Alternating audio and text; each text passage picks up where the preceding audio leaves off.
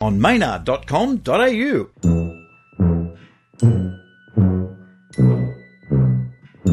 Hey, you! Oh, everybody hates me. Everybody hates me. Shut up and eat the worm. Oh, no, they killed my family.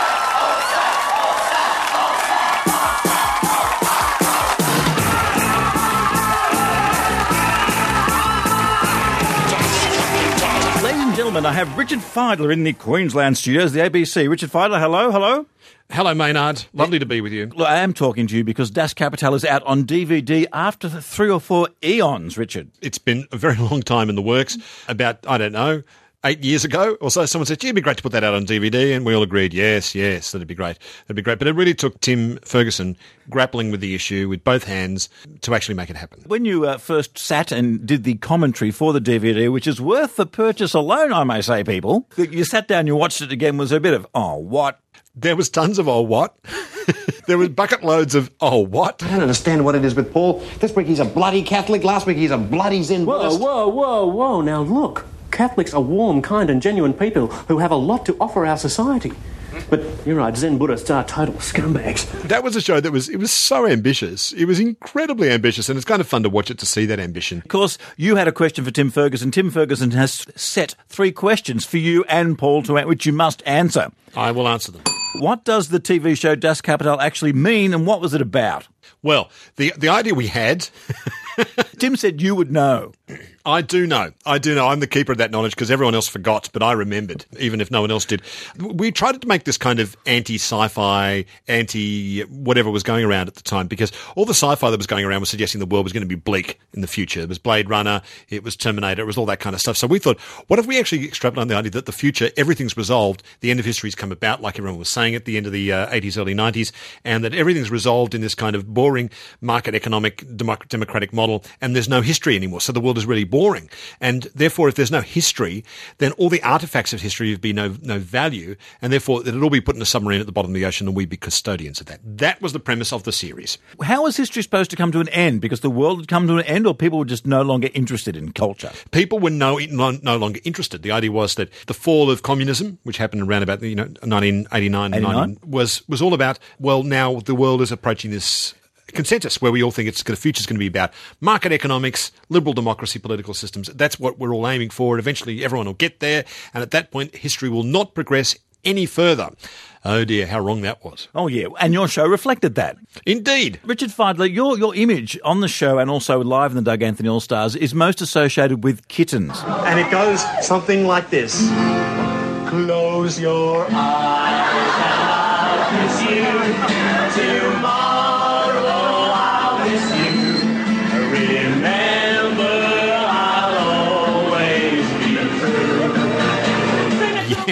Yes, that's right. Because that's the kind of sensitive guy that I was playing. But of course, as you know well, Maynard, this is that was just a shocking inversion of who we really Oh, are. goodness me, you know, it doesn't incredibly difficult. Oh yes, God, I was so difficult and and I was so cruel to the other two on the set when the cameras were off, and I would tease them all until they cried, Maynard. Whereas fact- Paul McDermott, he was the real pussycat. Oh, was he what? Look, they think you're going to go home with him and he'll drink your blood, but you'll go home and he'll make you dinner. You know that little thing he used to do where he was crying and saying, "I'm a little ballerina and no one wants to dance with me." That's the real Paul McDermott. The real Paul McDermott coming out. You guys played to a lot of difficult crowds, and you guys knew how to stir up a Scottish drunk crowd, that's for sure, in Edinburgh. What's the most aggressive, difficult crowd you guys took on and won? That's an easy question to answer. Oh, and one. okay, the one, the, the, the most difficult one was in an isolated mining town in the middle of the Great Sandy Desert in WA called Telfer. This is a town that we were flown into that had no police, but had a rule which said as soon as a miner throws a punch, the police arrive from Marble Bar in a chopper the next day, and you're you're arrested and you're sacked. Four people got sacked the day after our performance there, Maynard. We were playing in a, in a kind of a little meeting hall that they had in this town, which was full of miners who, were, they were kind of management types, but they're also miners. And the miners were often people who were on, on the land. They were people hiding out from the law in this tiny town in the middle of the desert where it would get up to like 50 degree heat during the day. And we had this front row of guys, of miners to see our show, who each one of them sat there with an, an ice bucket and a uh, bottle of bourbon in the ice bucket. And they had pretty much had drained about three quarters of it by the time we got on stage. So the time, by the time we got on stage, it was all, you know, it was all like that. And unkind things were being said about us, and things were thrown at us. And I think we lasted all of 15 minutes. I think. Kind of a general melee breakout. Yeah, pretty much a fight broke out. I I got hit in the head by a bottle, as I recall, which didn't shatter, but it donked me. And, and then another bottle hit my guitar playing hand, which just got a bit odd. Paul tried to do a thing in the crowd where he, you know, do this thing where you go to the audience and play around with them and be a bit aggressive just because that was kind of fun. But as soon as he tried that with one of these miners, he got up and screamed in Paul's face, I'm not a second class citizen. And at that point, Paul went, oh, okay, all right. Well, take that- your word for it, buddy. That's where Patrick McGoohan went to, obviously. I am not a number. I am a free man. That's right. Yes, all those years ago. Okay, well, that's the one you lost. What about the crowd that you thought you were going to die and you didn't? Uh, that was at the Edinburgh Fringe, our first year there in 1987, and we thought we'd play at the Fringe Club. The Fringe Club was actually in the university um, student union building then. I think that's become the Gilded Balloon now. And the Fringe Club was also known as the Bear Pit. It was this kind of terraced, sort of two-tiered area with a stage in the middle, and this tensely, intensely um, hostile at times crowd that were quite drunk a lot of students, a lot of Scots people in, in the audience who would let you know how they felt about your act in, in no uncertain terms. And the, the actor went on before us. They were these Cambridge footlights types, got booed off the stage brutally, had glasses thrown at them. So we made this decision before we went on, which was to perform without the PA, to just go acoustically, to sort of up the ante and hope they respected that, and just relied on pretty much our old busking techniques, which was to be hyper aggressive and confront them, but just do it acoustically. Amazingly, it paid off. It paid off big time. So everyone pulled down their shouting so they could hear what you were doing, and, and that also dropped the aggression level. Yeah, that's right. And someone threw something at Paul, I think, up on the, the terrace area. And as I recall, I've got vague memories of this, but I recall Paul shimmying up the pole, climbing up to the terrace, screaming at the guy and dunk- dunking a beer on his head, which got this round of applause from the audience. They respected that. I have to say, in, in Britain, you know, if you had, a, you could have drunken, intense, violent crowds, but if they liked you, you could flip them round. It, it doesn't happen in Australia. you don't flip round. You don't flip them round. No, no. And look, how did you get booked for a mining gig in the middle of nowhere anyway? Well, that was part of this big national tour we were doing, and we thought it'd be kind of fun.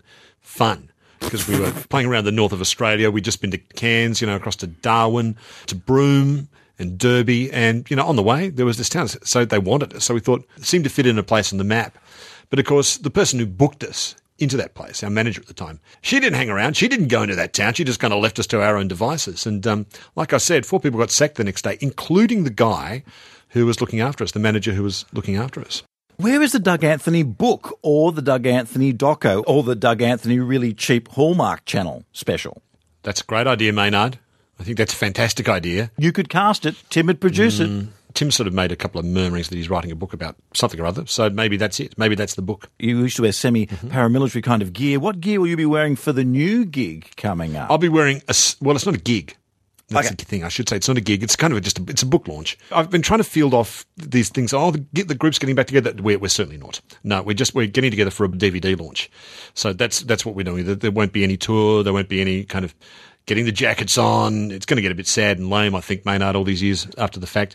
We won't be wearing our, our costumes because we, aside from the fact that we gave them away to the Performing Arts Museum in Melbourne, where they may well have not only self destructed but contaminated a lot of the other costumes that are there. Billy, don't be a hero. Don't be a fool with your life.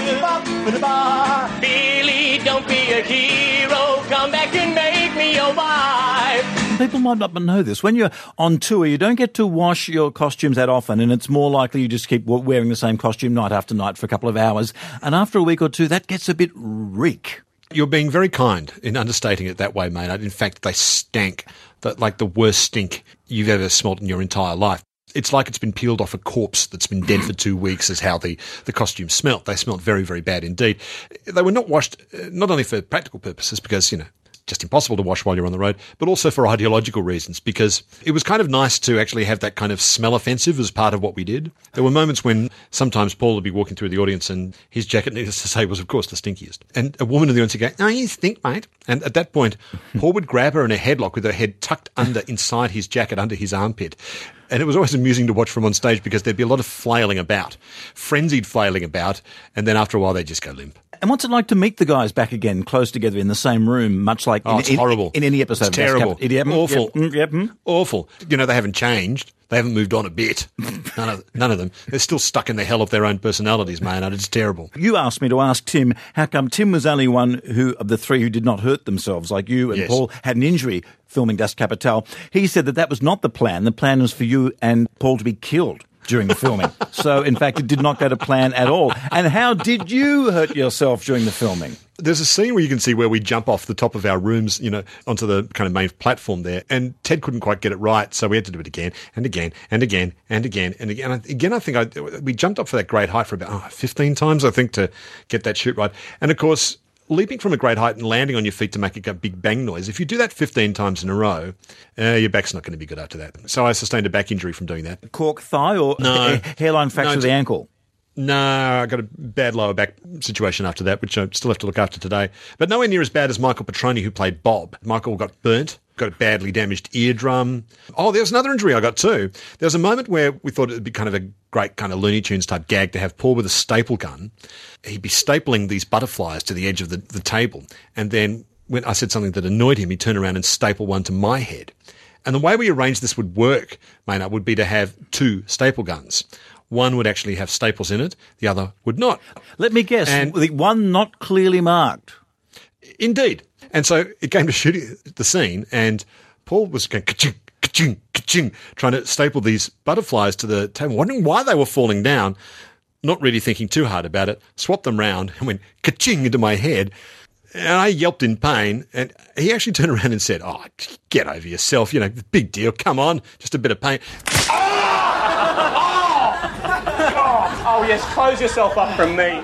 I remember he was cut off in mid sentence by the sight of two parallel streams of blood running out of my forehead, where the staple had indeed perforated my head. The sight of blood will shut up McDermott. To this day, I have a butterfly stapled to the top of my head, as you well know, Maynard. I, I disguise it with hats and makeup now. Tim? Tim? Tim! Oh, oh, sorry, Rich. You know, for one happy moment there, I forgot you ever existed. The other cannot squirm out of them questions that Tim Ferguson uh, demanded I ask of you and Paul. I, I, I fear nothing. I give Okay. it, give it to me. Why do you like Tim Ferguson so much? He's a lovely man, that's why. He's a man of infinite patience, charm. He also has this ability to pull jokes out of absolutely nowhere and make them just somehow materialise in the middle of the stage. You've got to wait for a while for them to happen, of course, too long at times, but he has that extraordinary, insane comic genius that allows him to do such things. Also, Tim Ferguson demanded I ask you and Paul, how do you keep your trim figure? Tell him to go fuck himself, Maynard. All right, my answer to that is I, I do it through sheer mental willpower. I think myself thin every single day, Maynard, and it works. I'm putting out a book, by the way. Thinking yourself thin. That's right, yeah. I think myself thin every single day. What's your favourite scene from all of Das Kapital? The thing that still makes me laugh, it's a really dumb joke, but it's, it's, it's so dumb that I still laugh watching it. There was a moment where Flacco plays an alien called Komahaha Grrr in it, or, or is it Brr Ad? I can't quite remember which one he was between him and Paul. Anyway, he's outside our submarine that's now become a spaceship. Don't ask me to explain that one. We're listening in and we can hear this tap, tap, tap, you know, outside the, outside the door. And Tim says, Sounds like Morse code. What are they saying? Open the door. Door! Open the door, fool! Oh. Roseanne! Now, that's the dumbest joke in the world, but uh, I was pretty insensible for a long while after hearing that. And what did you think about the reviews you got? Did anyone actually get it? I remember at the time doing stuff on Triple J and just going, yeah, these guys are doing something that's really out there. And the fact that it was out there it was enough for me. But for most reviewers, they probably went, what? Huh? Huh? They hated it. I think. I think it was it was pretty much critically hated. Certainly, the first episodes are, are rough. You can really see that because we're still like any TV. You have to figure out how to make what you're making, and we tried something that was wildly, wildly over ambitious. Of course, this is before CGI special effects. We're all trying to figure out how to make the series. The second series, I think, particularly is is I actually think it's much better than the first because we figured out how to make.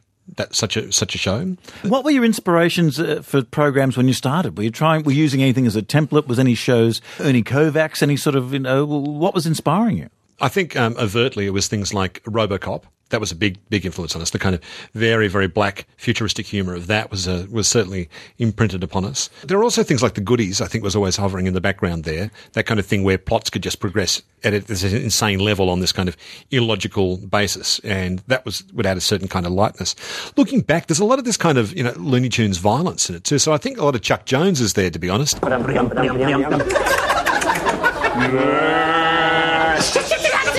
Unconsciously, I think we all absorbed that kind of humour and sense of flow and pace and plot from Chuck Jones cartoon, Warner Brothers cartoons from that were made in the 1950s. I asked Tim what was his favourite song. Is there one from the show that you would like to highlight as a nice song or a moment that is worth repeating now? Oh yes, Good Night, Sweet Prince. It's the one I think where Flacco comes to us as the baby Jesus, as I recall. He- Jesus. He starts out as a Yes. baby Jesus and becomes the Pope. That's right. At the end, he's assassinated. I'm not giving the plot away. As the Pope, as he's passing away, as he, he starts screaming out, "Oh God, there's nothing there!" Which another blasphemous, horrible joke that I do still find rather funny. Good night, sweet friends, and may flights of angels sing you to your rest as the shadows move across the lake.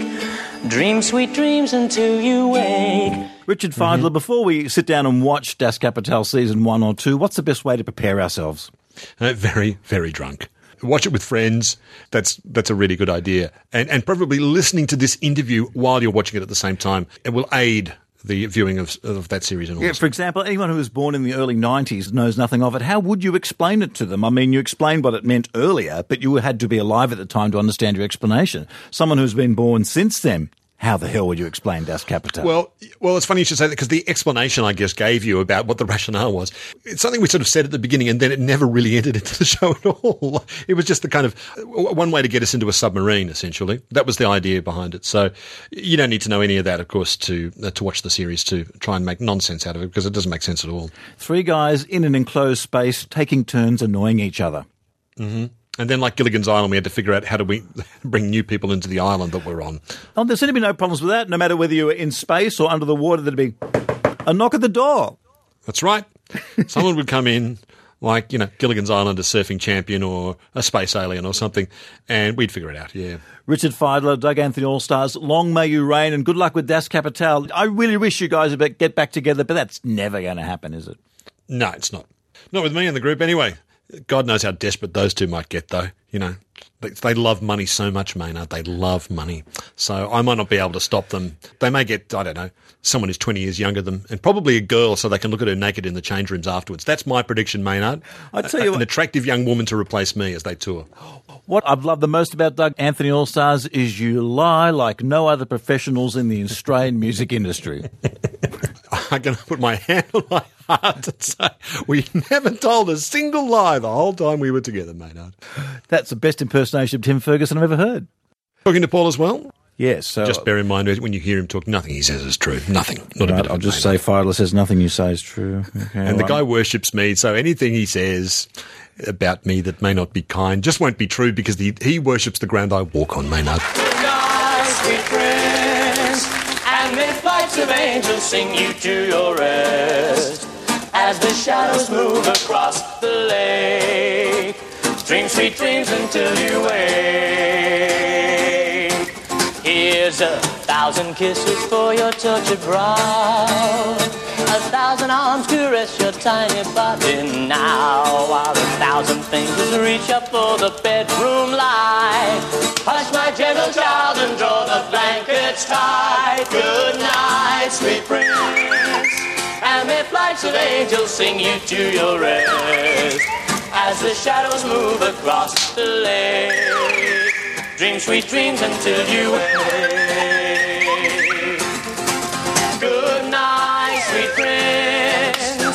Flights of angels your.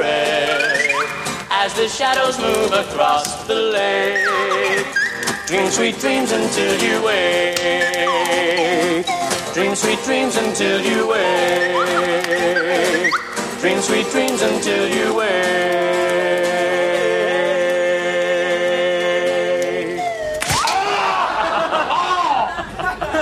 on maynard.com.au.